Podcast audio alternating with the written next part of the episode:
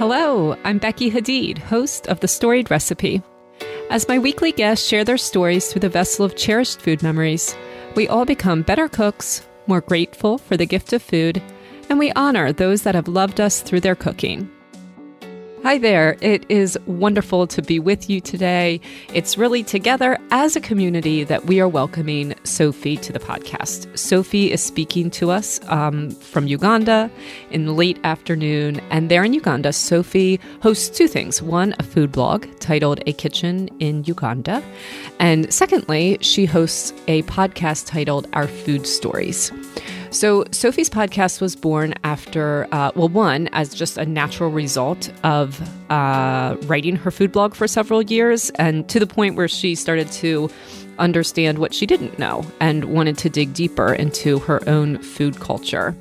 But it was also born after several conversations with her parents, and these conversations made her realize that her food heritage was under threat by several forces um, things like technology, modernization, globalization. Uh, even religion, she talks about that a little bit, how that's affected her food heritage, and of course, the vestiges of colonization.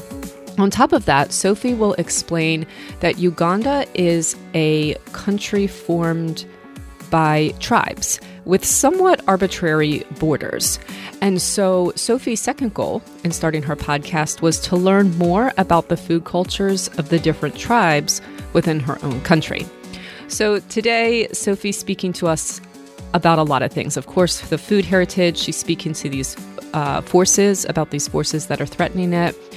She's teaching us some of the things she's already learned on her own podcast, and she also shares some truly idyllic memories of her own childhood, times when her families uh, gathered together in the late evening to pound cassava into flour, times when she sold kabalagala pancakes, which she's going to teach us all about, to passerbys for just a few cents each as just a five or six year old child. Sophie's voice is beautiful, it's gentle, it's melodic. And I feel like everything that she teaches us, she teaches in that same way, um, just with gentleness and thoughtfulness. And I'm so honored that I got to have this conversation with her and so delighted to introduce her to you today. Before that, very briefly, please take a moment to subscribe to the podcast right there in your player. If you don't listen to podcasts in a player, no problem. Scroll all the way down to the bottom of the website that you're on and just subscribe to my newsletter. Thank you, and here's Sophie.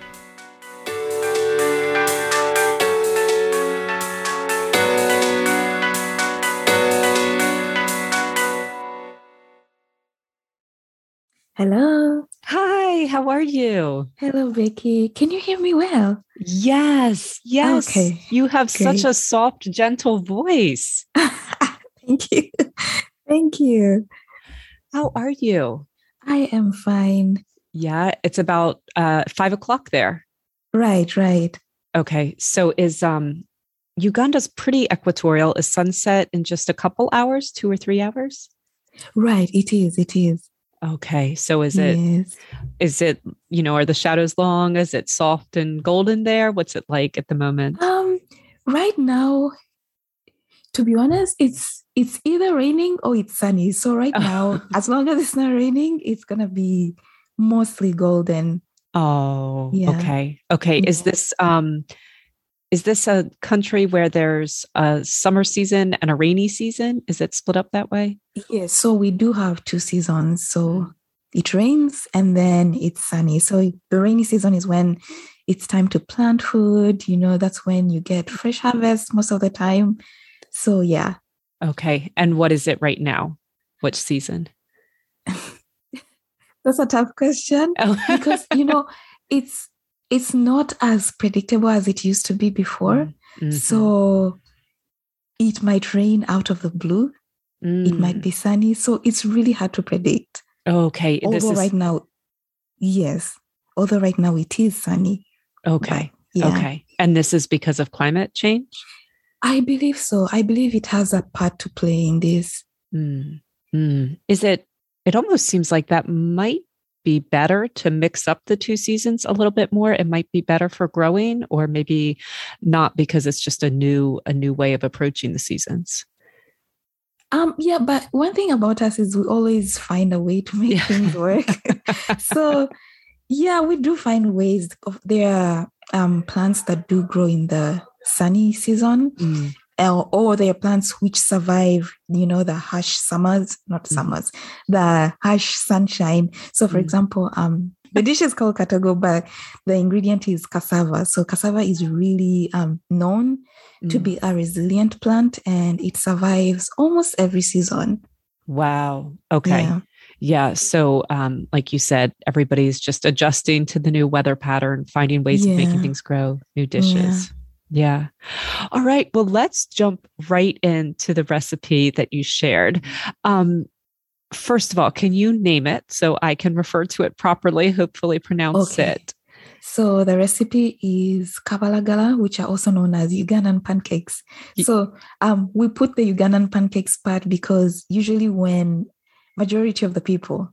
Generally when they think of pancakes they think of american pancakes mm. so we ugandans have to keep telling people no we have our own version and it's completely different from what you think yeah well, tell us, um, let's introduce it kind of in its own right. We won't compare yet. We'll just introduce right. it just All how right. it is. Tell us, like, give us a little bit of a taste for it. What are we going to, um, what's the texture? What's the flavor? What are we going to taste when we bite into kabalagala? Okay, so kabalagala is again a Ugandan pancake, mm. and it's made out of cassava flour mm. and bananas. So the bananas are actually called kabalagala. So when you ask oh. for kabalagala bananas, you will get the apple bananas. And I think apple bananas is the English translation.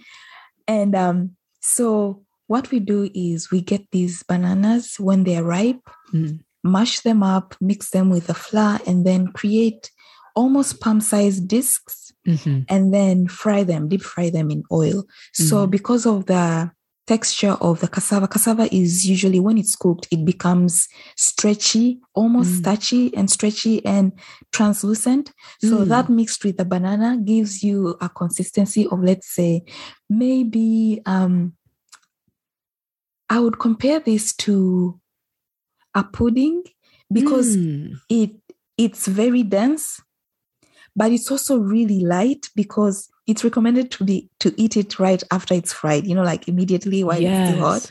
So it's light and it's dense at the same time and then it has this rich banana flavor. Yeah. Oh delicious. Delicious yeah. delicious. So the texture is not uh, american pancakes they're very uh, fluffy and you can tear them right. um, easily. It sounds like this is not the case. Fluffy's not the correct texture. No, it's not fluffy. It's it's light, but it's also very chewy. So okay. I'm I'm comparing this to if you were to cook something with potato starch. Mm-hmm. That's the texture. That's the texture you would get. Okay. Okay. Yes. This potato starch keeps coming up more and more. I've used it to fry. Um, uh, it was a Taiwanese dish and it was like a coating to fry with. Um, mm-hmm. It came up in another recipe. And I feel like I might need to do more research on the properties of potato starch because it seems to be very versatile. Right. But in, but in this case, you're using cassava flour. Is that correct? Yes, cassava flour. So it's different from cassava starch. Mm. And um, I think cassava starch. So our cassava flour is usually, and this is from our personal experience. So mm. we do have the factory made flour, mm. which is, you know, the commercial flour, which you can go to a shop or a supermarket and buy. Yeah. But then also people make their own flour. So I grew up where I grew up, we used to make most of our flour, where you just you dry the cassava and then you grind it and then using a sifter, you sift the flour until you get a really fine flour. So I the see. texture will be different from if you use a processed made flour. I mean, uh, yeah, a processed flour. And um, so it also depends on how you dried the cassava. So there are many elements to consider. So I might make my kabalagala and you might make yours, and there will be a slight difference, but mm-hmm. that's okay because that means the flours are different. Mm-hmm. And also, um, the kind of bananas you're using, mm-hmm. that means it depends on the level of ripeness. So if it's super ripe, it will mm. be more sweeter. Mm. And okay. if it's less ripe, it will be less sweet. Yeah. Okay. Okay, okay. I have lots of follow up questions here. Okay. so this is so interesting to me. Um, so let's start with the cassava flour, which obviously, like you said, mine is going to be different because I, I don't have an option but to buy processed. Um, I would love to know more though about the cassava plant, the cassava. uh, What I don't know if you call it a fruit, whatever it is that it bears. Um, Right. The cassava and then the process um, this is amazing that you did this regularly um, in your home. So really let's take me through that whole process starting with the plant. Where does it grow? What does it look like? And then so on and so forth All right. So um cassava is cassava is actually really important. So um my ethnic tribe, um Uganda consists of about over 50, 50 tribes. Mm. So you can imagine the diversity in that. So Yes. my ethnic tribe is more on the minority side. And this is because we are not that many. okay And um, so like where we are geographically located, the cassava plant is really important in our diet. So you'll find that we'll make um these pancakes with the cassava. We'll make other other um a variety of ingredients. I mean, a Mm. variety of dishes with this plant. And the good thing about the cassava, and I think that's one of the reasons it was, it has been ad- embraced by mo- majority of the people, is that it it is very versatile and it Mm. also withstands harsh weathers just like i Mm. said so you Yeah. can plant um, cassava in the dry season and you will still get something to eat it might not be the best quality Mm. but you will still get something so that's one actually one of the reasons it was introduced in the ugandan diet Mm. um, I remember talking to my father, and he said, originally we did not eat cassava, but around the 1970s, 1980s, um, there was a lot of drought and famine Mm. in the area, Mhm. and so they introduced cassava as a as a long-suffering plant, if I may use that word. yes that you can plant it, and the, the good thing about it is you can plant it, harvest, and then leave the tubers. It's a tuber actually. It's not a Oh, fruit. Yeah, so it grows. okay It grows in the ground. So I would pro- I would compare this to a potato, where you have to pull the plant out to get the tuber. Mhm. So you can harvest a piece, go and cook it, and leave the rest in the ground, and they would still be okay in the ground for however long you would prefer, even up to six months.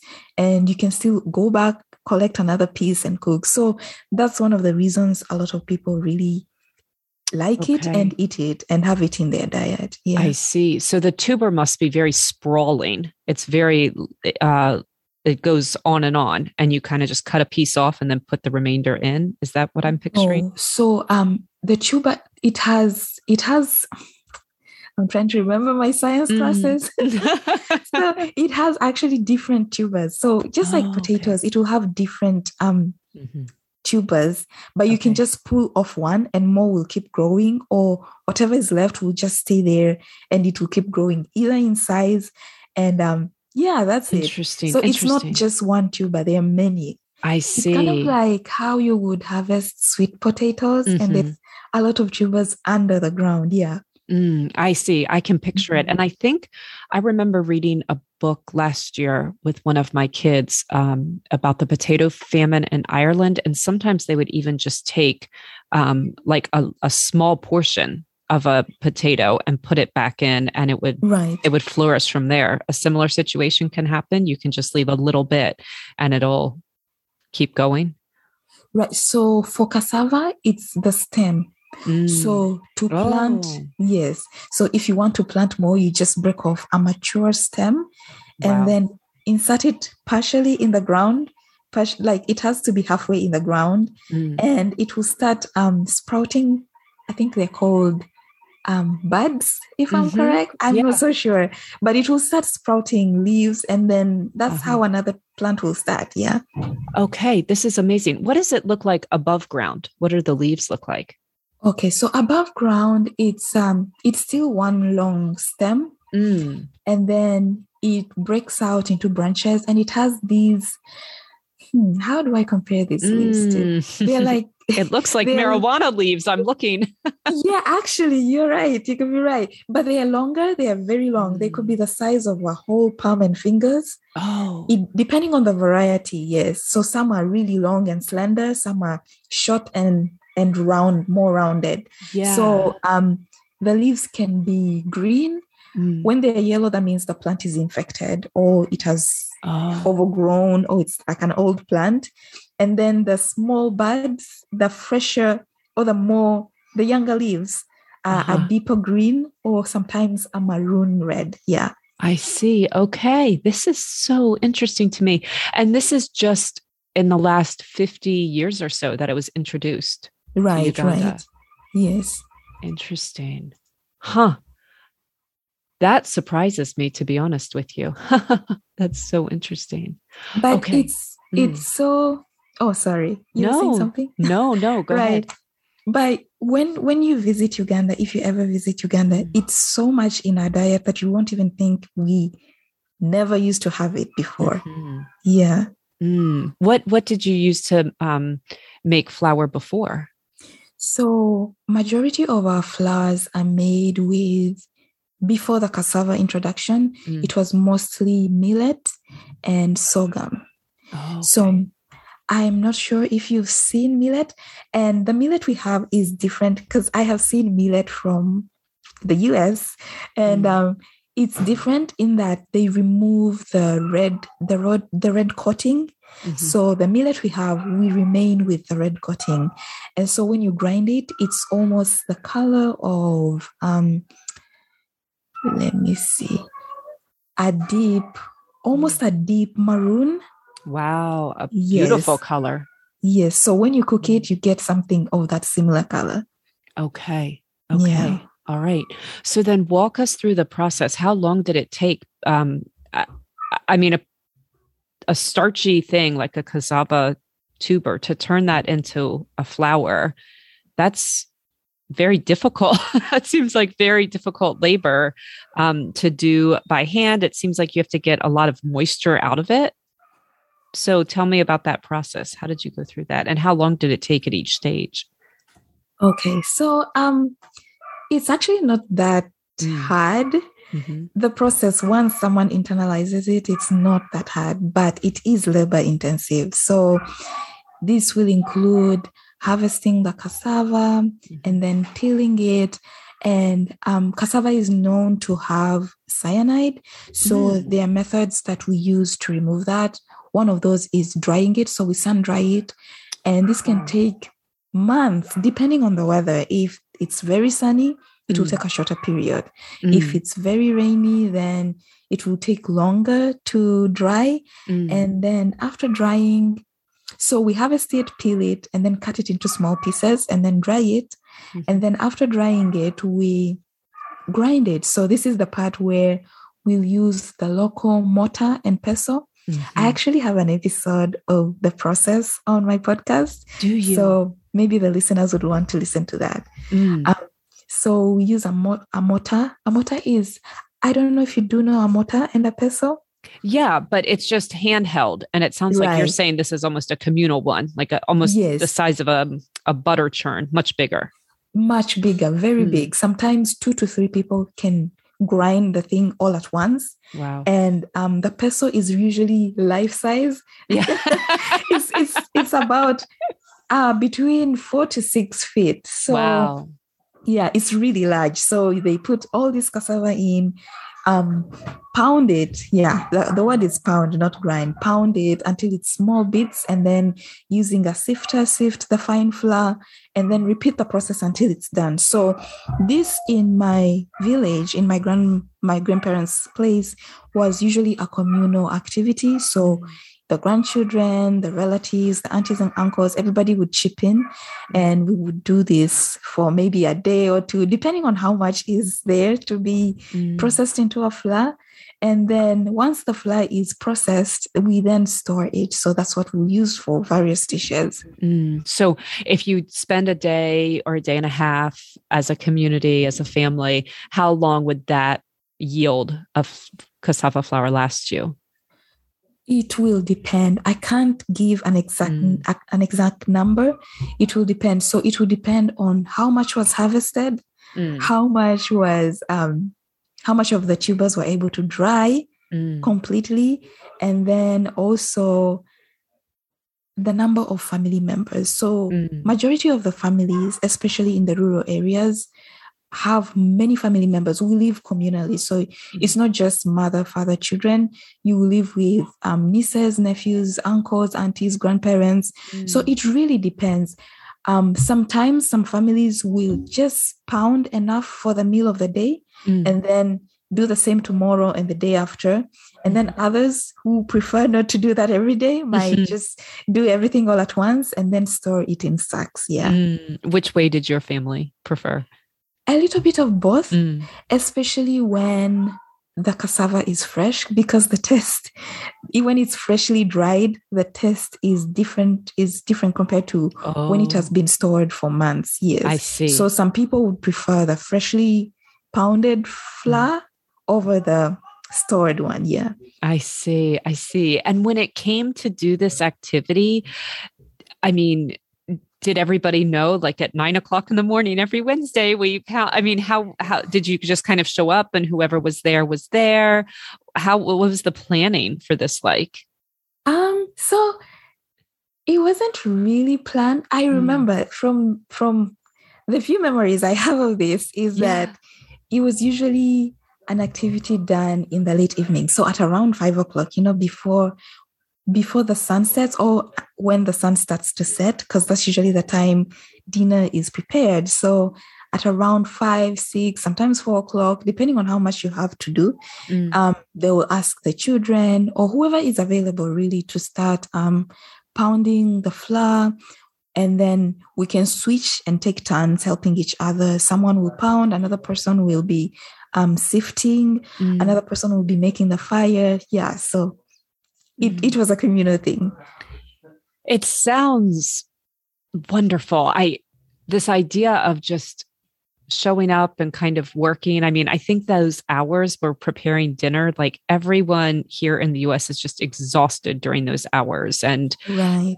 feel feel lonely and overwhelmed and all of these things. And it just sounds wonderful to have that time of the day to be with other people, to kind of be distracted during the hunger pangs of working right. it together. Your kids, you know, can play together instead of just sitting around and whining mm-hmm. for food or to do screens. It it sounds like a wonderful solution to a very um you know, a time of the day that can be a low point for a lot of people. Right. And actually, you reminded me that was also around the time when people came back from like their daily activities. Mm. So it was it was a communal thing in that a lot of people will be working, others will be sitting around telling stories. Mm. And it would just be this moment of just, you know, catching up on the day, mm. whatever I was doing, I'll be sharing. And yeah, so you're right. It it it was a moment, it was a very precious moment for sure. Well, yes, yes. And also it expands that um again, just like relating to to my life, you know, sometimes I'll feel like I'll put all this time into preparing dinner and you know by the time you do there's usually a lot of dishes and then everybody sits down to dinner and and in my family it's very important that we eat dinner together but it's a very it's a very short time um, and you kind of catch up. Everybody starts the meal a little grumpy because they're hungry. You catch up, mm-hmm. and then mm-hmm. usually people have things to do for the evening. And sometimes it feels like the amount of time you put in didn't pay off. Um, but there, you're putting all that time in as you prepare the meal, not just as you eat the meal, which right. seems like a much more rewarding. Um, and again, like you said, well, just a, a more bonding process. Right, right. Mm. Wow. And then were the meals afterwards casual that where you would sit and talk for a long time or did people rush off afterwards? What was that like? Oh, so depending on um, the time of the month, sometimes mm. the moon will be very bright. Mm. So people would opt to eat outside because this, these are places where electricity is not really that common. So moonlight is the light of the night. So sometimes we would eat out depending on how bright the sky is mm. and also the weather if it's dry and um, the moon is really bright and shiny. And then when it's um, it's more dark, we would all go inside and even then would all still sit together, eat together. Mm. And actually there's a dish that we make with cassava flour so it's it's similar to a swallow. So a swallow is um how do I compare this? I don't know if you have heard of Nigerian fufu.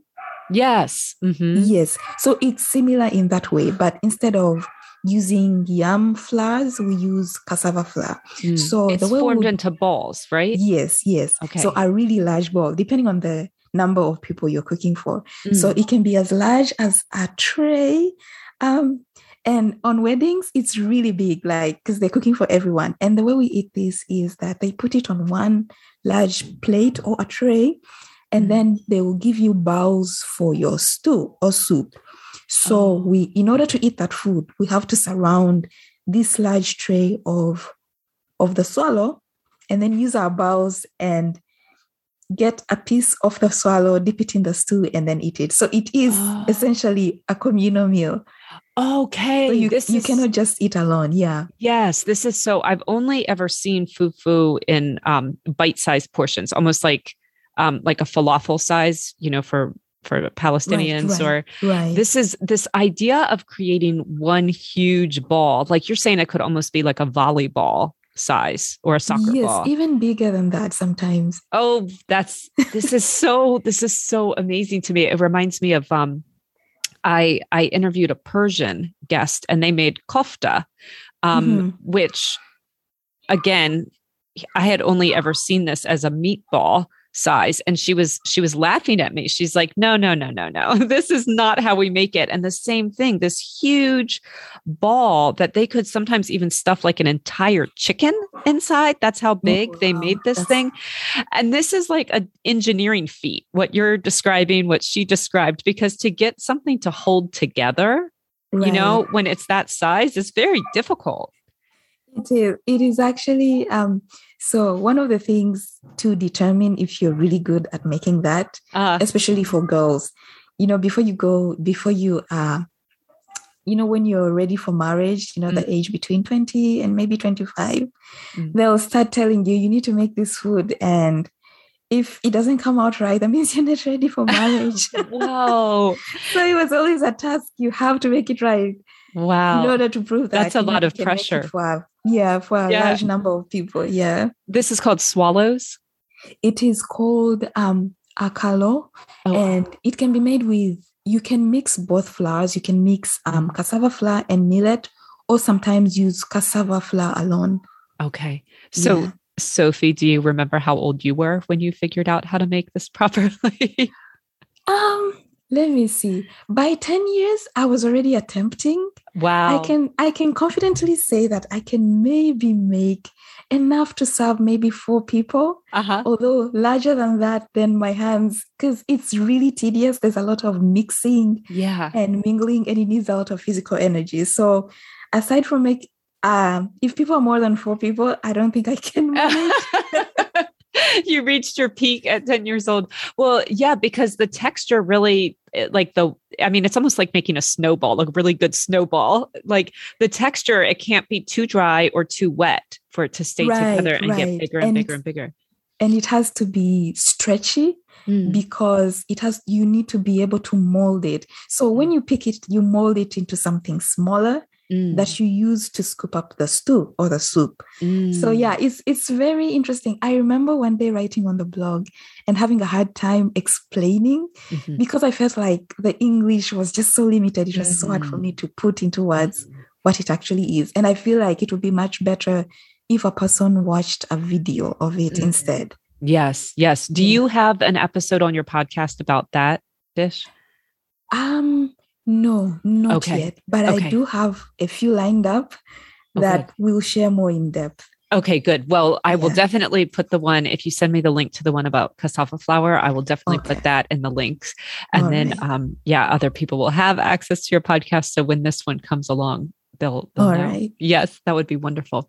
So back to the kabalagala because we went off on this tangent about cassava flour Right. and then forming all these, which was eh, not a tangent. It's the it's the heart of the conversation. It's what I wanted to do. So, um, but back to the kabalagala, which is these Ugandan pancakes made mainly with cassava flour and then apple bananas, which I had never heard of before.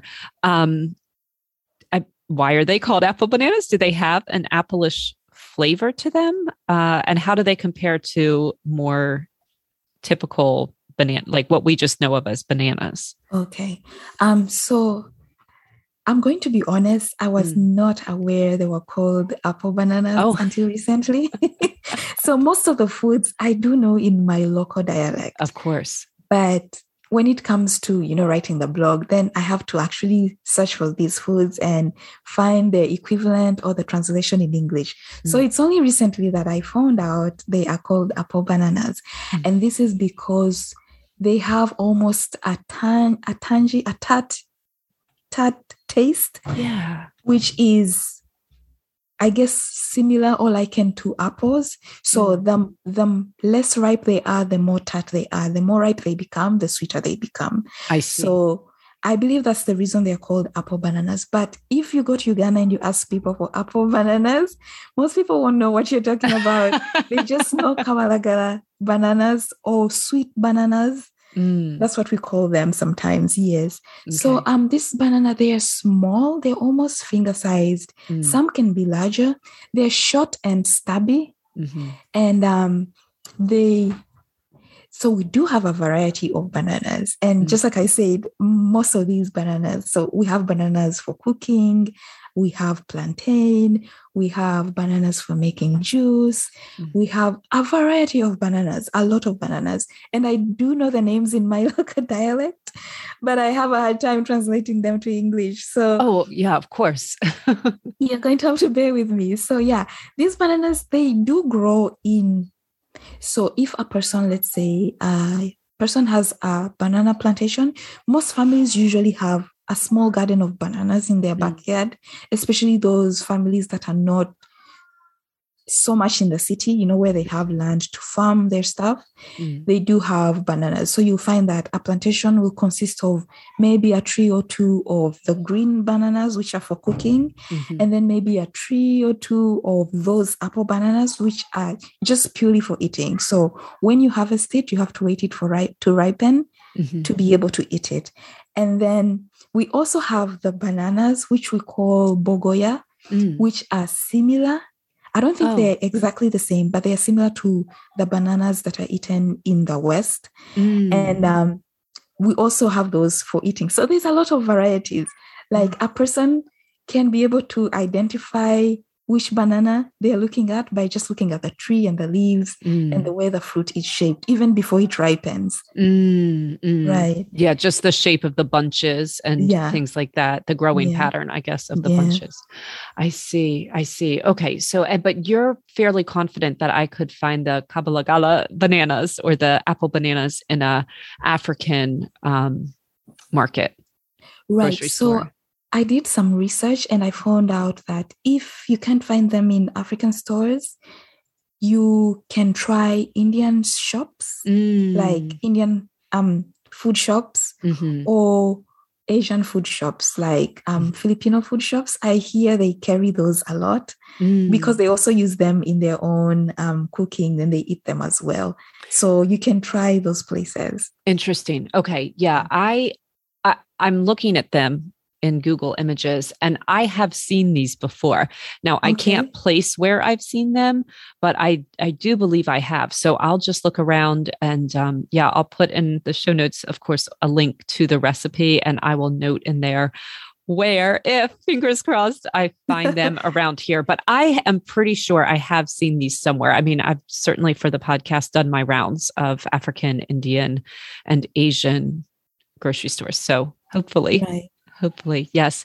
Um, you said that the taste and the texture of the um, pancakes depends on the ripeness of the bananas. In your Right. opinion, what's the ideal ripeness of the Kabalagala bananas?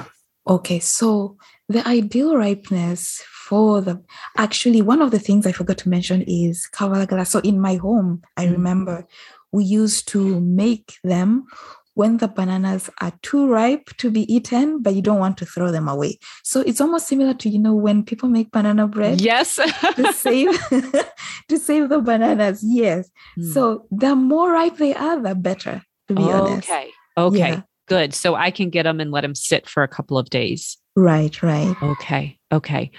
Well, you gave us this recipe because you have fond memories um, I, I, I love this because we're getting such a good view, I think, of the community that you grew up in. We've kind of gotten like this intimate view of what evenings were like, some evenings with your family um, and your community and everything. But then you also you picked this recipe because you bought them from street vendors and you sold them as street right. vendors. Yeah, right. as a street vendor, which is fascinating to me. So tell me a little bit about this um, this institution or tradition of street food in Africa? Is it something that's very common? Is it very organized, like the food trucks here in the US, or is it here and there? Did you know the vendors well, or, or would they just come to town every once in a while? Tell me all about, um, yeah, the institution of, of street food there. All right. So um, before I tell you about mm. that, um, I forgot to clarify that I did sell the pancakes, but that was, I think I was about five to six years old. Wow. And my mom, I remember she would make the pancakes and then uh-huh. she'd say, go sit by the. So we lived by a road. Mm. Well, it's not really a road, it's more of a path, really. Mm-hmm. But a lot of people used to use it. So she would say, go sit by the tree at the front of the house. Mm. And then sell these pancakes, you know? And that was um, in the early 2000s. Mm-hmm. So I think I was about either five or six. Wow. I'm not so sure. And I remember at that time, one pancake was about, uh, it would go for about 50 shillings. Mm. And that was really low compared to now because right now you can buy that same pancake for about 500 shillings. So oh. Yes. So you can you can see that the money it was mostly like, you know, you go and make some change or um, we have these pancakes around. We have these bananas. We've made pancakes. We can't eat all of them. Yeah. Just go and sell something to keep yourself busy. So that's that's how I remember it. So I remember I would sit with a bucket and a stool, and whoever passed, I'll ask them, "Do you want some pancakes?" And and if they wanted they would get some and this is still a tradition today even in in the rural areas you will pass by homes because mm-hmm. there are less shops so you will pass by homes and you see maybe a small child of about 10 years old sitting by their front um, front yard selling either those bananas themselves because yeah. even the bananas are a snack they're considered a snack yeah. or the pancake itself. Yes. Wow. So I just wanted to clarify that part because I wasn't in a big urban city uh, vending um selling the pancakes it was just right. something i was doing at home yes oh that's totally charming though and people so i i did just so people listening know i did um a a, uh, a conversion here from a Ugandan oh, okay. shilling to a United okay. States dollar. So basically, when you used to sell them, they were basically about a cent or a cent and a half, and now mm-hmm. it would be more like um, about uh, fifteen cents that uh, that those are going for. So right. nothing, like you said, just getting some spare change. Right, and actually, to even put it into um, to give you um, the idea of how much mm. those 50 shillings cost.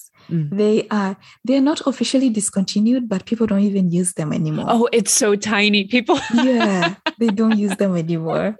Amazing amazing. And how many people would walk by and i mean was it were they just doing this to humor you or were they really hungry and this was um, like a, a regular and accepted and typical way of getting food in Uganda is you kind of just figure there's always going to be someone selling it along the road.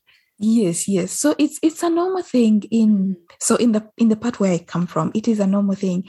I remember um I did go back to my village in 2017 mm. and um we were passing by, we were going to the market and there was a child like two children Mm. and they were selling the same pancakes and i remember that actually brought back memories of me selling them so we bought some from them it is a common thing especially in rural areas because most people Mm. will excuse me most people will walk uh, from you know from one point to another point because you know using vehicles motor vehicles bikes is almost a luxury it's Mm. not like in the city where you can easily grab a car or a bike or whatever.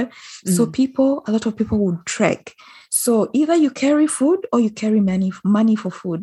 So if Mm. you didn't carry food you'd carry money and you'll be sure you'll be assured that there will be somebody in their front yard selling something. They'll sometimes they'll sell um, fruits sometimes they'll sell those bananas sometimes they'll sell those pancakes sometimes they'll even have actual food so it's a normal thing it's a normal thing where i come from Amazing. And it wasn't so, ex- you know, I'm thinking here, you know, you save money by bringing your own lunch because it's much more expensive to eat out. But there it was almost as cheap just to buy the food, especially when you think about the labor that you put into making it. hmm Mm. Amazing. Now, how about so that's your experience selling them, which is super Right. cute. That's adorable. um, and now, also, let me just ask one more question about you selling them. Was this something you would just do on weekends or after school? Um, was your mom home most of the time? Tell me a little bit about your family life. Like when did when did this happen? Okay, so um around that time, oh my, I don't know. Let, let me I don't know if my memory will serve me right, Mm. but around that time, I think I was either in primary one, Mm, if I remember correctly, either that or kindergarten. But the thing is, these schools, it, they never really retain students for long. So by 12 o'clock, you would be back home. And so to kind of keep you busy, I remember I had my I had siblings, you know, my sisters, they were smaller then. So it's either I take care of the child, I watch the child, or I go sell this stuff while I my mom watches the children. Yeah. So it was it was a way, I think looking back now, I think it was a way to keep me busy. Mm. Yeah. Mm, I see. I see. At schools were mostly they were basically half day. Yeah. Yeah. I see. I see. And then how far how far from your home was your school? The school was so the kindergarten was quite far. I Mm. remember I remember I used to walk a lot, but now I now that I look back, maybe it wasn't that far. Maybe I was really tiny. but I remember I really used to trek because um it would take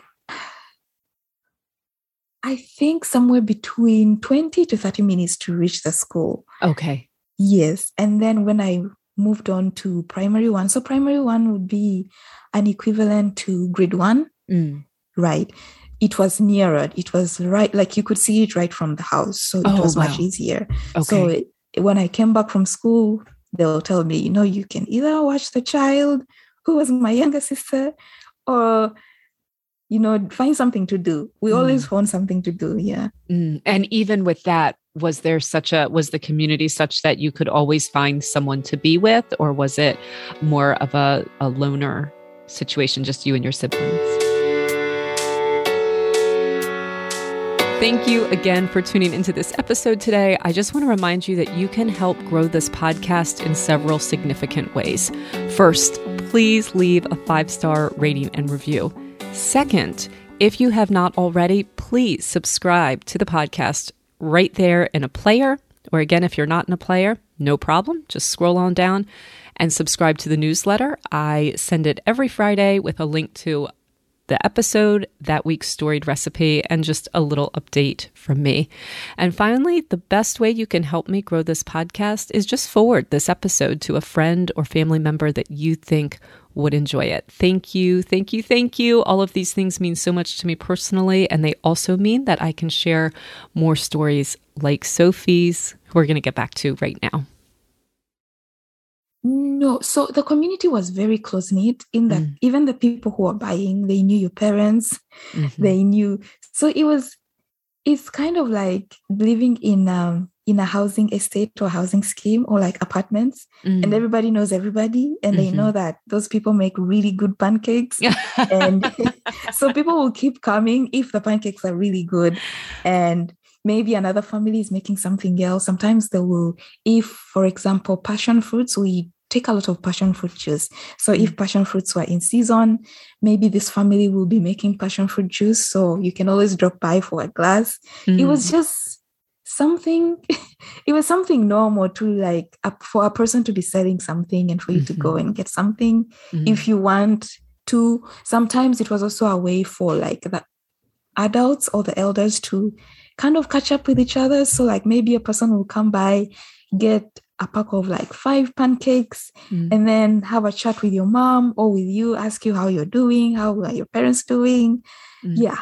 Mm. All just very um, casual, nothing hurried about it. Right, right, right. Mm. Mm. Now, how about the people that you bought these from? Was that also just something casual like this? Right. So, um, so because we grew up making pancakes in mm. the house a lot it's only in my adult life that i started to buy pancakes ah. uh, from the street so that's when i started buying them from like street vendors within the kampala city mm. sometimes i would buy them because i didn't have breakfast and i needed to run errands mm. and you know it was a busy day it was a busy day so it was a way for me to kind of like you know keep my stomach mm-hmm. full until i find an actual meal to eat Mm-hmm. And in Kampala, which is the capital city, mm-hmm. you will find vendors almost anywhere carrying the pancakes in a basket, a woven basket with covered in banana leaves. So that's how you will know that they're actually carrying pancakes.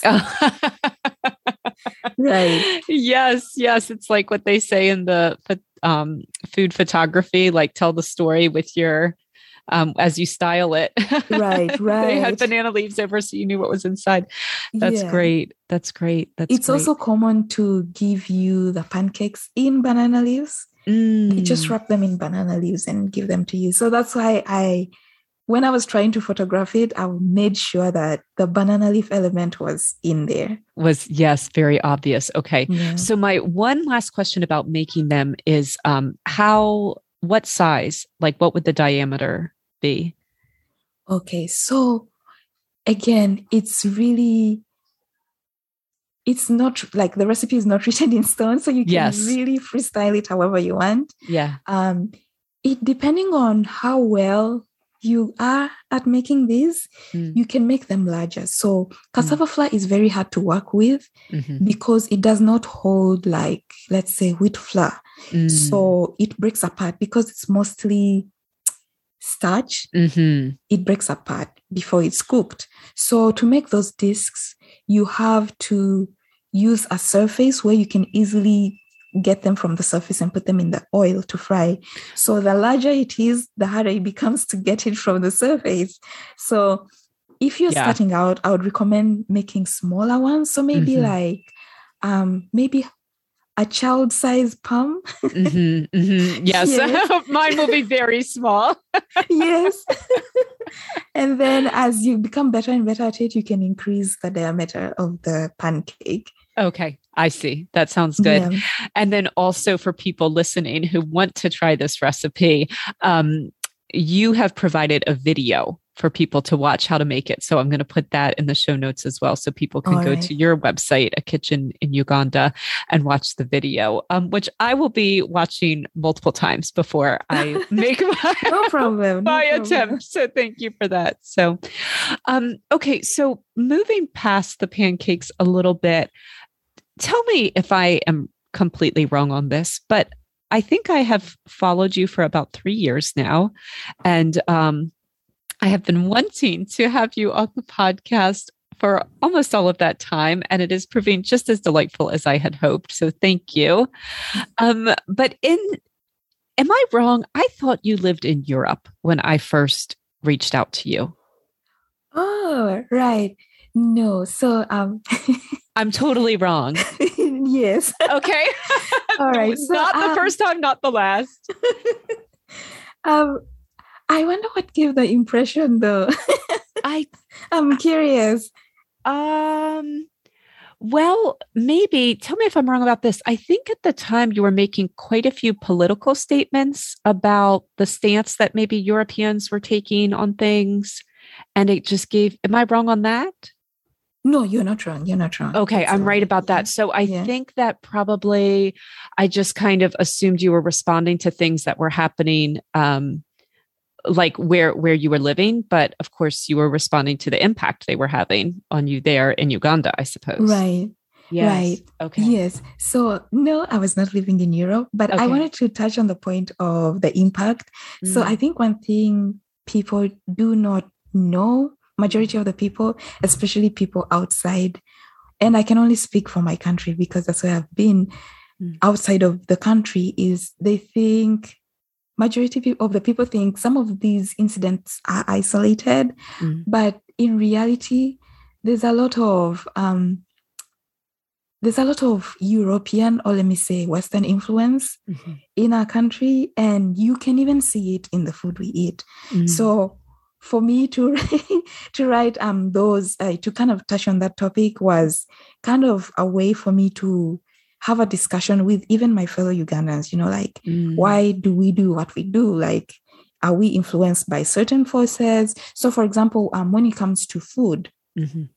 you realize that if you if you are a visitor or like, let's say a tourist Mhm. and you visit um, Kampala, the capital city, chances are you will not you will not feel homesick because most of the food, let's say the fast food joints, we do have those. Mm. we have um, restaurants specializing in Italian cuisine, um, Japanese cuisine. We have all of that stuff, and usually that's an indicator for a for a regular Ugandan to be able to afford those those um, foods, those restaurants to, to afford to go to those restaurants will indicate that you have you are you have climbed the social ladder, if I may, and Mm. you know you're at a position where you can afford to have these foods because they are considered exotic foods in our country.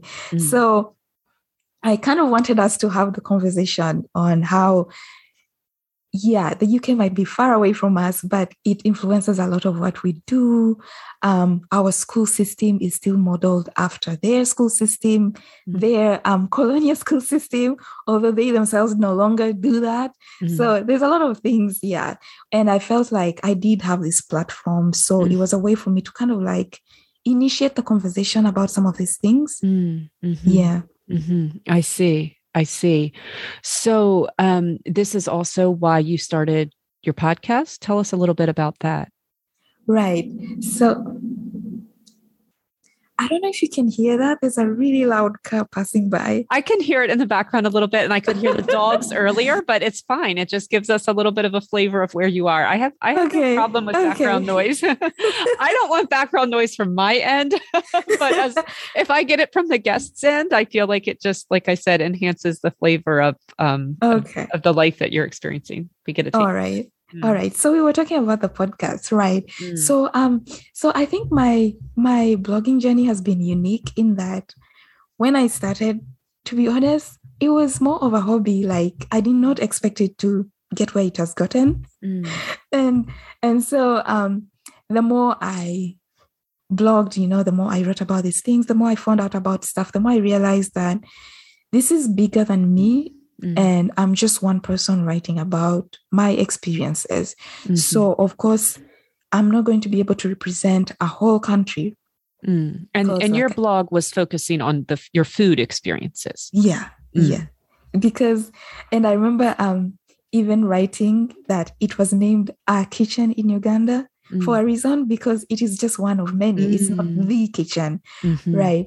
So, so um, as time progressed and as I became more informed, you know, Mhm. I really had this desire to to get to learn from other people within the country and their food. So the thing is, just like how I said that Europe um, influences, or rather the UK, Mm. because you know they colonized us um, Mhm. they influence a lot of what we do is that we are very we identify more as we identify more with our tribes as Mhm. compared to the country Mm. so it's much easier for a person to say i am from this tribe than i am from uganda because Mhm. uganda like i said it's a mixture of it's it's like a compilation of different tribes ethnic tribes and Mm. the regions Mhm. so, because of that, I might be Ugandan and I meet a fellow Ugandan. Maybe I'll be, maybe I'll be, I don't know, in the US and I meet a fellow Ugandan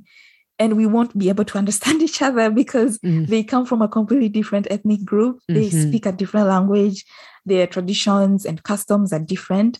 Mm. So and religions one, as well. Yes, yes. Mm. So one thing I wanted to kind of answer or tackle in this podcast was to learn more about you know these ethnic regions mm. within the country because like i say the education system is heavily europeanized mm-hmm. european i don't know if that's a word but yeah yeah yeah heavily... you really mean you really mean anglified right anglified is right yeah i think uh-huh. that's the word yeah so much so that they will teach us about the us um, the uk um, Canada. Um, I keep making these jokes mm. with my because my mom, my mom tells us that she learned about the Canadian prairies mm. in high school. My sister, the same thing. She learned about Canadian prairies, and then she was complaining, and she's like, "I'll never even go to Canada. How do I know these things?" Right. So that's that's and how, yet you um, didn't know about maybe a, a, region or a people group within your own right, country right this is interesting so mm. this is a thing that most of us really face it's like we know mm. all about these things and i feel like it has even been um, mm. heightened by the internet where mm-hmm. we're able and and the media generally you know like we consume content from let's say america canada the uk mm-hmm. and we know almost everything like i can tell you the capital city of Tennessee and all of mm. these things, but I do not know my own region. And this is because wow. they are not even taught. And so wow. I wanted to be able to kind of, through the podcast, through food stories, I wanted to be able to, for myself, to learn because I don't know these things yeah. too. yes. But I am sure there are a lot of Ugandans too who don't know these things and they would like to know. Mm. So mm. I thought telling stories of food would be a good medium to kind of do that.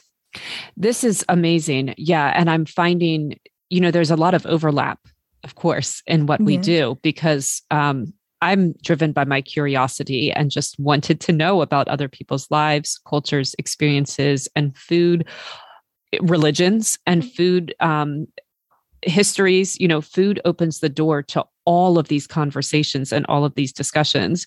But right. I'm finding that what you do is much more noble and almost like there's an existential threat to your own culture, right? Like it could just go away if right. you are more and more thoroughly um, westernized. So mine is out of curiosity and right. also because I think there's so many of us uh, in, in my audience who wants who's who's equally curious. Like i think that there is a real um yeah like you said it's a platform for me to elevate voices that i might not hear otherwise.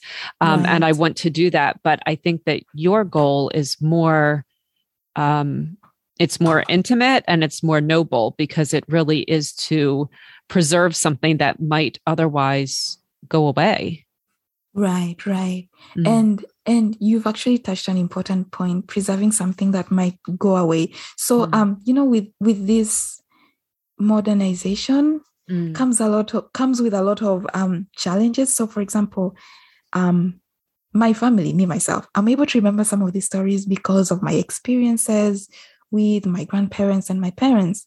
But the more, let's say, the more educated and the more urbanized I become, the further away I am from some of these sources of information.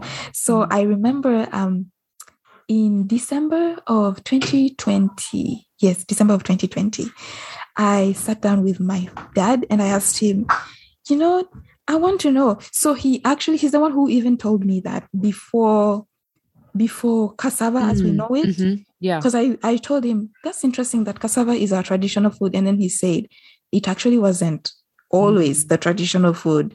And so he gave mm. me this long, winding history of how the food was introduced, mm. how people were resistant to it at first, and how people slowly came to embrace it and find ways to kind of make it work.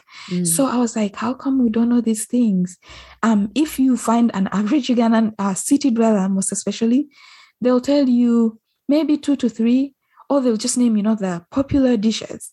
But mm. beyond that, we can't really, you know, name the plants, um, the types of let's say the, the types of plants that used to be that were that were eaten then and all these other things. So I was thinking, oh my, so if I do have children, they probably won't know. Mm-hmm. it's like it's like the more the generation grows and progresses, mm-hmm. the, the more the information is lost. So it mm. was really and I feel like at the core of this, I was doing this for myself because I told myself, mm-hmm. even if no one listens to this podcast, this is a podcast I will really want to listen to because mm-hmm. I find it's missing in the podcast sphere. Mm-hmm. So the fact that a lot of people resonated with it is really amazing because it means we are facing the same challenges mm-hmm. and we're probably thinking alike.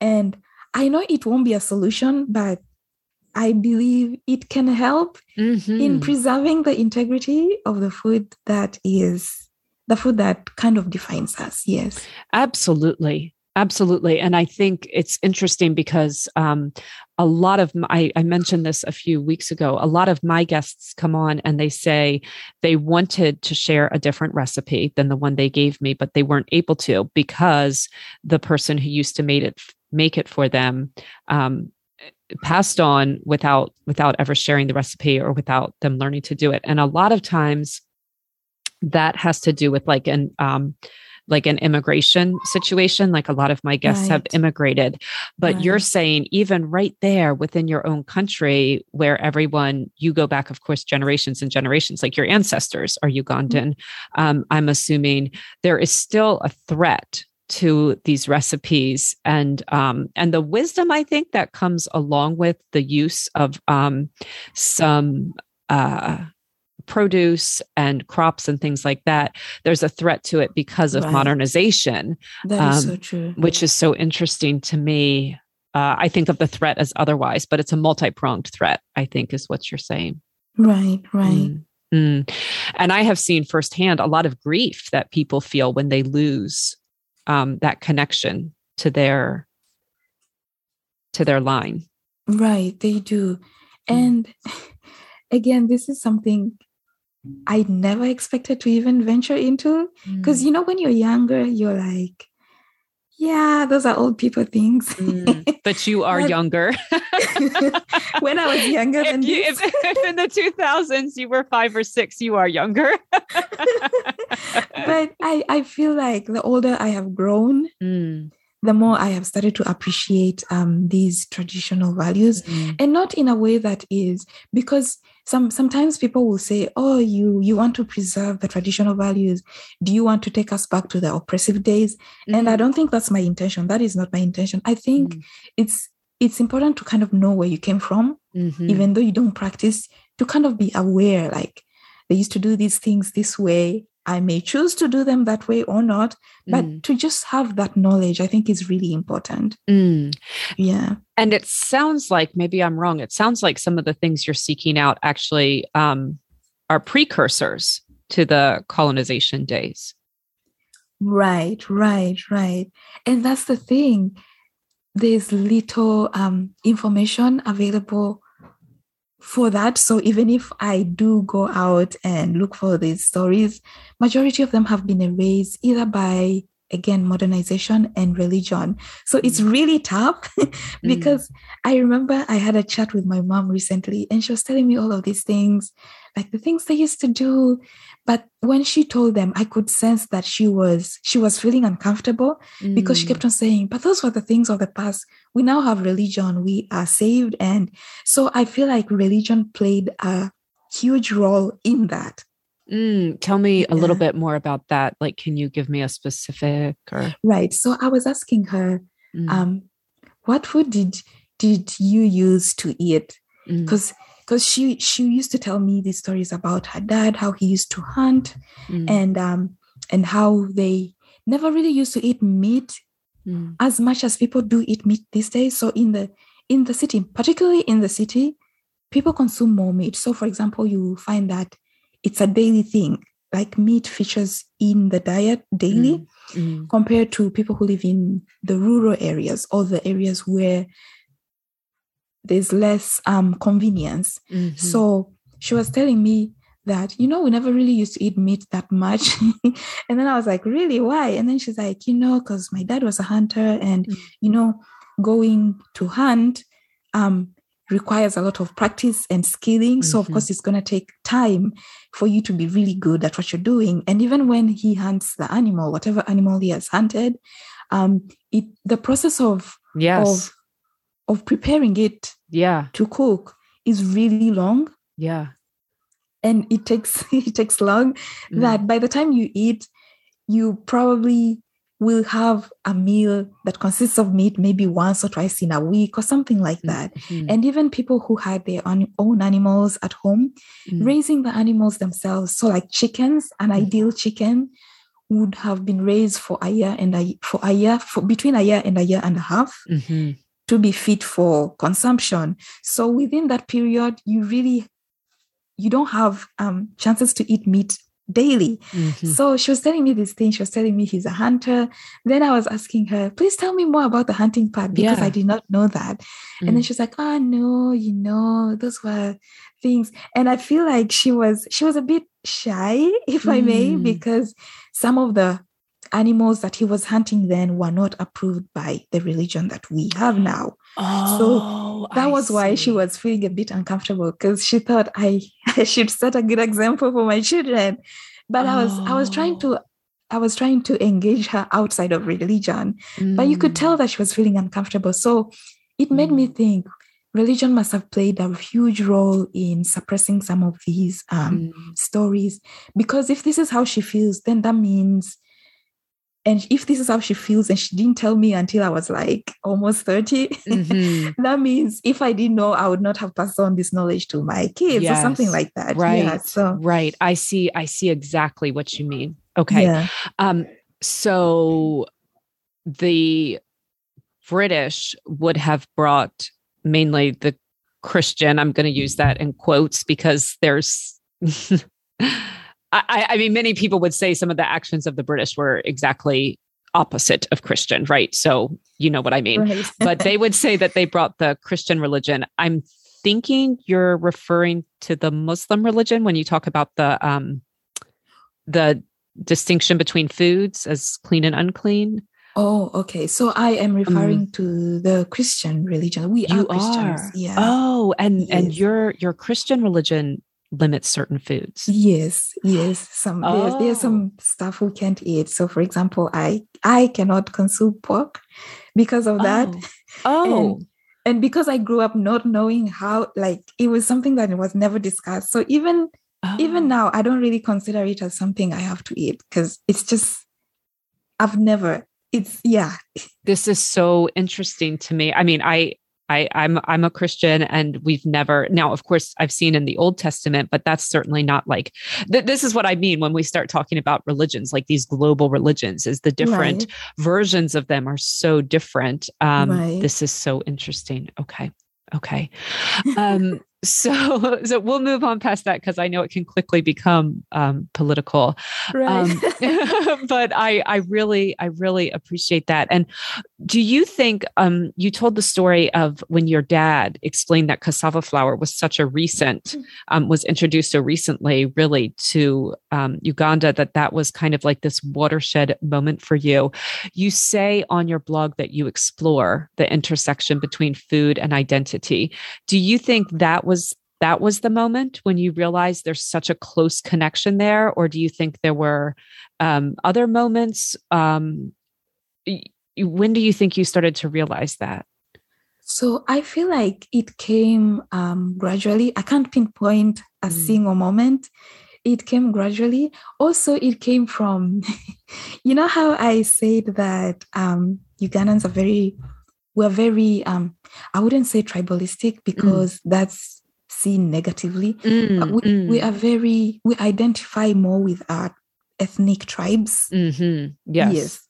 So, because of that, it will be hard for me. One of the things I, the challenges I had was for me as a person of a different tribe, trying to make a meal mm. or a dish of another tribe. So, mm. there's, it's not written, but it's there's this unspoken rule of how can you know how to make this food if you're not from this tribe right so i always felt like i was i was navigating that with the blog so mm. there's some foods that i have not even touched i have not even talked about because i feel i do not have the authority to do so. They are Yeah. foods. They are foods I eat. I make them in the house. Mm. We eat them. But I feel like to write about them on the blog is almost doing a disservice to the dish Mm. because I feel like I don't have the Mhm. range Mhm. or the experience or the Mhm. expertise to be able to write about that food. Mm. And a Yes. little bit, you know, if you do it wrong, the hammer's going to come down quickly. Yes, Mm. yes. 'cause then they'll be Yes. Like how how is this girl Yes. from the west of Uganda teaching Yes. people how to make this food? So I was always fearful of that. So that's Mm. actually one of the reasons. Again, like I said, it was something gradual. Mm. So like that experience coupled with all the stories my parents like all these stories Mhm. I was extracting from my parents Mm. um made me realize that this is something bigger than me. Okay. And in order to do it justice, I think there should be a platform, an open f- platform for people to tell their stories. Mm. So again, that's how the podcast started. So in the podcast, I don't even center myself. I just do the intro and the outro, and I just Yeah. let the person take over Yeah. because they are telling their story. Yeah. Yeah, yeah. Oh, wonderful. Uh, yeah, that's yeah, such a um it's such a gift to your guests and your listeners as well. Right. Mm. Um uh, uh, when we talk about this um I I'm I'm not, I, want, I wanted to ask this earlier. Um you you say that, you know, Ugandans really identify more by their tribe than by being Ugandan. Right. Um, just as a history lesson for us, how were the borders of Uganda drawn, and why were you know what I mean? Yeah, how did Right, that right. happen? Um, hmm. Let me see. This is a tough one. Oh, okay. oh, man, I Sorry. don't remember my geography lessons. But the um so the exact reason why they were drawn, I think we'll have to go deep into, you know, like how it was started as a country and how the British people came and So it started- really had to do with colonization. Yes, yes, taking some territories. So, um, for example, one of the reasons they would claim some territories was because of the natural resources in those territories. So, if they knew Oh. that this place has a lot of, let's say, gold, Mm. then they'll say, yeah, maybe we should claim this too. So it's there's a lot of reasons, and I don't think I, I don't think I can get into them right now. But I Mm. think one best way um, I can recommend is reading the history or the making of the country. Mhm. Yes, Mhm. I see. Yes. I see. So yeah, before um, Central Africa was colonized, it was a collection of tribes. right. um, there right. wasn't even the concept or the construct of Mhm. a country because you existed within your tribe and then maybe you would trade or visit or intermarry Right. with other tribes but that was really the um, that was the main building block of right i see Mhm. Yes because even the country itself was named after a tribe, Mm. and that was the tribe which currently its territory was which what is currently the capital city. Mm, So I when um, the British came, Mhm. they kind of set their headquarters there. So it it by default became the capital city. So the the tribe is called Buganda. Mm. So it's like Uganda but with a B. So Mm, that's where the country actually the country's name comes from. So that is in the central. So you'll find that that tribe is situated in the central. So as you go towards the east, you find another tribe. You go towards the north, more tribes. The west, more tribes. So it's it's really more of tribes than a country. So when I'm in the Mhm. country, I don't think of myself as yeah i understand i i, I understand yeah yeah it's i just two weeks ago i had um a guest on who she she is pakistani but she really like you identifies with her tribe which is the Right. pashtun tribe and that tribe crosses over from pakistan and um, afghanistan and Mhm. so uh it- there's more i could go into there but yes i think that this is not an un common thing and for you probably also as a ugandan you might identify more um, Right. with a neighbor you know a neighboring country who comes from the same tribe um, Right. Actually, you're right. So Mm. um my tribe is situated towards the western border. Mm. So you'll find that, no, not the western border. Wait, hold on. Oh my God. Mm. Yes, the western border. I lost my mind for a bit. Right. No. So um the western border, so that borders with Eastern Congo. So you'll find that if I find a Congolese person from that region, we can speak the same language. Mm. Um, but we're from different countries. Mhm. right. And same goes for the eastern border of the country. Mhm. They border Western Kenya. So you'll find that people in Kenya from that region and people in Uganda from the eastern region can understand each other. So it's Mhm. really like that. Same goes for the north, Mhm. um, even the south. Yeah. yeah it's it's uh it's a sad thing i think to listen to um to understand the depth to which colonization um i guess infiltrated Right. uh that you even live in a country that you don't necessarily even identify with Right. this is a very um this is a very deep thing Right. Yeah, it is. And Mm. it's it's it's a very hard topic to discuss because it brings back a lot of old wounds for Mm. most people. Yeah. hmm hmm I see. So, as you've worked for the blog, or just as you've lived your life, or as you've, um, you know, pursued the podcast, have you traveled to different regions? And what have you learned about the different um, landscapes, geographies, um, and foodways? Right. So um I am originally from the west, um, the western border of the country. Mhm. And I have I like to think that I've been around. Mm, um, so I most of my family or my immediate family lives in the central. And again, there's a reason for this.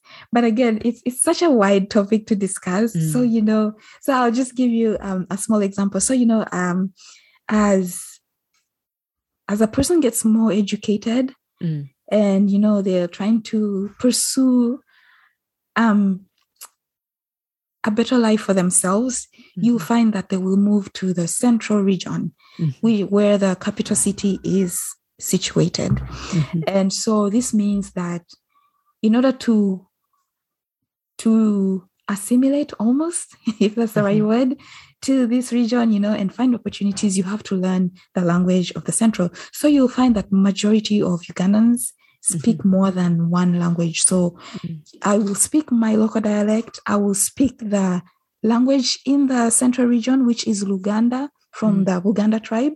Mm. And then I will also speak English because English is the official language. Because we're so many and we have different languages, we don't really understand each other. So English is the official language. So majority of Ugandans are really multilingual Wow. in that they speak more than one or two languages. So um my parents moved to the central when I was young. I think I was around seven or eight, Mm. somewhere around Mhm. that time, yes. So we've been living there ever since. Mhm. And um, you can obviously see the differences between the regions. So where I come from, it's very mountainous in that we have to climb the mountains. Um, there's a lot of rivers and lakes. Um, and so the food that grows there is different from the food that will grow in the central. But also we have to Mm. consider the the urbanization or you know where people don't even grow food anymore you just buy it from the market Right. so yeah in the central so you'll find that most people in the central will find their food in the markets or the small stores in smaller towns Mm. and then people from where i come from depending on whe- whether you live near a town you might buy your food in the town or Mhm. you might farm your own food if you can Mhm. so yeah and i had a chance to visit the northern region but i was a child and I Mm. don't really remember much, but I Mm. remember them having a lot of onion, no, not onions, oranges. oh, So a lot of the country's oranges come from the northern region because Mm. the land is really good for farming oranges. Mhm. And then also they have um so we call it sim sim, but Mm. that would be sesame. So Mm. the region in the north that is a, a primary ingredient in their dishes. So they import, not import, they transport a lot of um, sim sim I see. to the central region. So you can always be sure that this sim sim is coming from the north. And it's really great because the way we eat it is we grind it into a paste. Mm. And um, and then that paste is used in thickening soups or adding flavor to soups. So you find that a person will have a stew of um, sim sim and smoked fish, or maybe sim sim and meat, or sometimes sim sim and dried vegetables. And it's really nice. And then in the central, the substitute for sim sim would be peanuts, Mm. which we call ground nuts. Oh. they come they come from the ground. Okay. Right. Oh, ground, not like grinding in a, a mill. Right, I see. right. right. Ground but we also grind them. Oh, it- it's, it's it's it's so funny. We also grind them and then we we excuse me. The consistency is almost almost similar to peanut butter paste, but peanut Mm. butter is very smooth. This one Mm. is a bit more coarse because it's going to dissolve in a stew. So Mm, yeah, you find a lot of groundnut, sim sim based uh, stews in the Mm. central and also in the northern region. And then things like potatoes grow in the highlands. So highlands are mostly the mountain areas, which are the borders of Okay. The west and the east. Mhm. So you find a lot of those there. And then we also eat a lot of sweet potatoes. Um, and sweet potatoes, majority of the sweet potatoes come from the eastern region because the tribes in the east have that as a primary ingredient in their dishes as well. So I it's see. like it's really interesting because whichever region you're going to, you notice a diet change based on the climate, the food that is Right. grown, and then the culture is built around that. Well, and then also, um, even though Uganda is landlocked, there are Mhm. quite a few major, major waterways um, in Right. the middle, on the west, on the southeast. So, is seafood also? Uh, I, I mean, just I, I'm assuming that fish and other seafood grows in these, or no? Yes, yes. So Ugandans, we really love our fish. yeah, like uh, there's some people I know who can't go a week without having fish. Yeah, fish features heavily in our diet because of the lake, the Lake Victoria, Mm. um, the River Nile. So we have a lot of sources of fish. And Was that the of fish. Nile River? Yes. Oh, I'm looking at the map right now. That's what that is right there in the middle. Oh, I'm looking at um, Lake K- Kyoga. Oh yes, Lake Kyoga, yes. That's a massive, massive lake in the middle. And then, right. um, a lot of lakes and streams and Okay. rivers. yeah, many, many, Yeah. many. And they're all Mhm. they're all freshwater, I assume. Right, right. Interesting. Yeah. Well, this is amazing that you've had the opportunity to learn so much and to preserve so much. Like I said, I'm really struck by what a gift it is to your listeners, um, to your guests, to give them the opportunity to share these things and to research for themselves. And then also for your listeners um, to remember these ways and to explore um, not only their food, but also some of these topics that, like you said, are painful, but Right. still momentous um, in the present. Right, right. Mm. Mm. Yes. Well, I really, you've given me more than an hour. So thank you very much for your patience with me. I've learned so much, um, and I, I really do appreciate it. Thank you for having me. It was it was great talking about it. Mm. Yeah. I'm I'm glad. Is there anything you've wanted to say, or anything that's uh, on your heart to say that you didn't get a chance to? right. So I had written down some notes myself.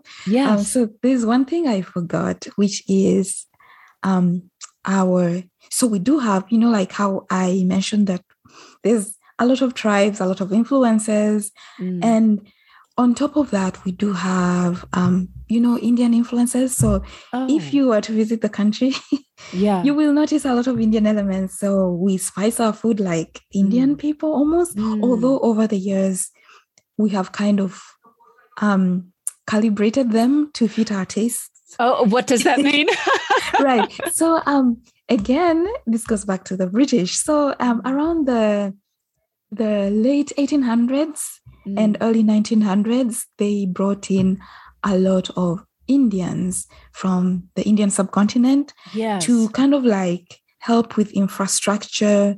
You know, since they had discovered all of these minerals, they needed a way to transport them from this landlocked country to the coast, mm-hmm. which is, you know, where Kenya is. Mm-hmm. So they mm-hmm. built this massive railway. So these people came, um, they they set their roots there in in the country I a lot see. of them um assimilated you know and they blended with the natives almost although not quite because uh-huh. yeah not, not all of them did so you will yeah. find that their influences the food they came with some of us have retained it it has been retained over the years so yes. you will find that we spice our food like indians we use a lot of curry powder mm. and um, we'll eat foods like samosas chapatis um, foods like pilau. Yes. So, yeah. So, because people, uh, some people, some especially people who are not aware of the East African history, they'll ask me, "Why do you guys? Why does your food look Indian-ish?" And we have to explain this. So that is one of the reasons why. And even their dressing, you'll find that sometimes our clothes imitate almost or look similar to theirs. Yeah. I see. This is yeah. very, very interesting. And I knew that to be true of Kenya, um, but I didn't know about Uganda. And like you said, it all goes back to those natural resources right, and right. exploiting those and getting those out and bringing mm-hmm. people in to make that happen. So this is very interesting to me. I'm glad you shared that. Right. Yeah, I'm so glad you said that. Is there anything else that you wanted to tell us? Hmm. No, I, I would encourage people to listen to the podcast, or if they have Ugandan friends who would be interested in listening to the podcast, I think I would, that would be amazing. Absolutely. Yes. And everyone will be able to. And I think that, you know, for non Ugandans, it's good for us as well because there's so much of this history. Like this is global history at this point that um, everyone has to grapple with, I think. Right. right. And, uh, and then also just out of sheer curiosity, like it's fascinating to me to learn about, um, approaches to food and flavor and agriculture and so i think um, I think it's a wonderful thing you're doing and I'm I'm happy that we have the opportunity to listen to it. And yes, for anyone listening right now, um links to your podcast and and your website are definitely in the show notes for sure. Thank you. Yes, and also how to contact you also. Uh, that would be great. Yes. Um, so they can find those there, but just so you can say it verbally so people can remember, where can they find you so everyone knows? Okay. Um, so I can be found on mostly active on Instagram mm. and it's at a kitchen in Uganda. And then you can find the blog at a kitchen in Uganda.com. Mm. And then the podcast is also called our Food Stories podcast. So mm-hmm. it's available on Apple, Google, um, Spotify, Stitcher, and YouTube as well. Wonderful. Wonderful. Yeah. Thank you so much, Sophie. I really hope you have a wonderful evening. Thank you. Thank you. Okay. Take care. All right. You too. Okay. Bye.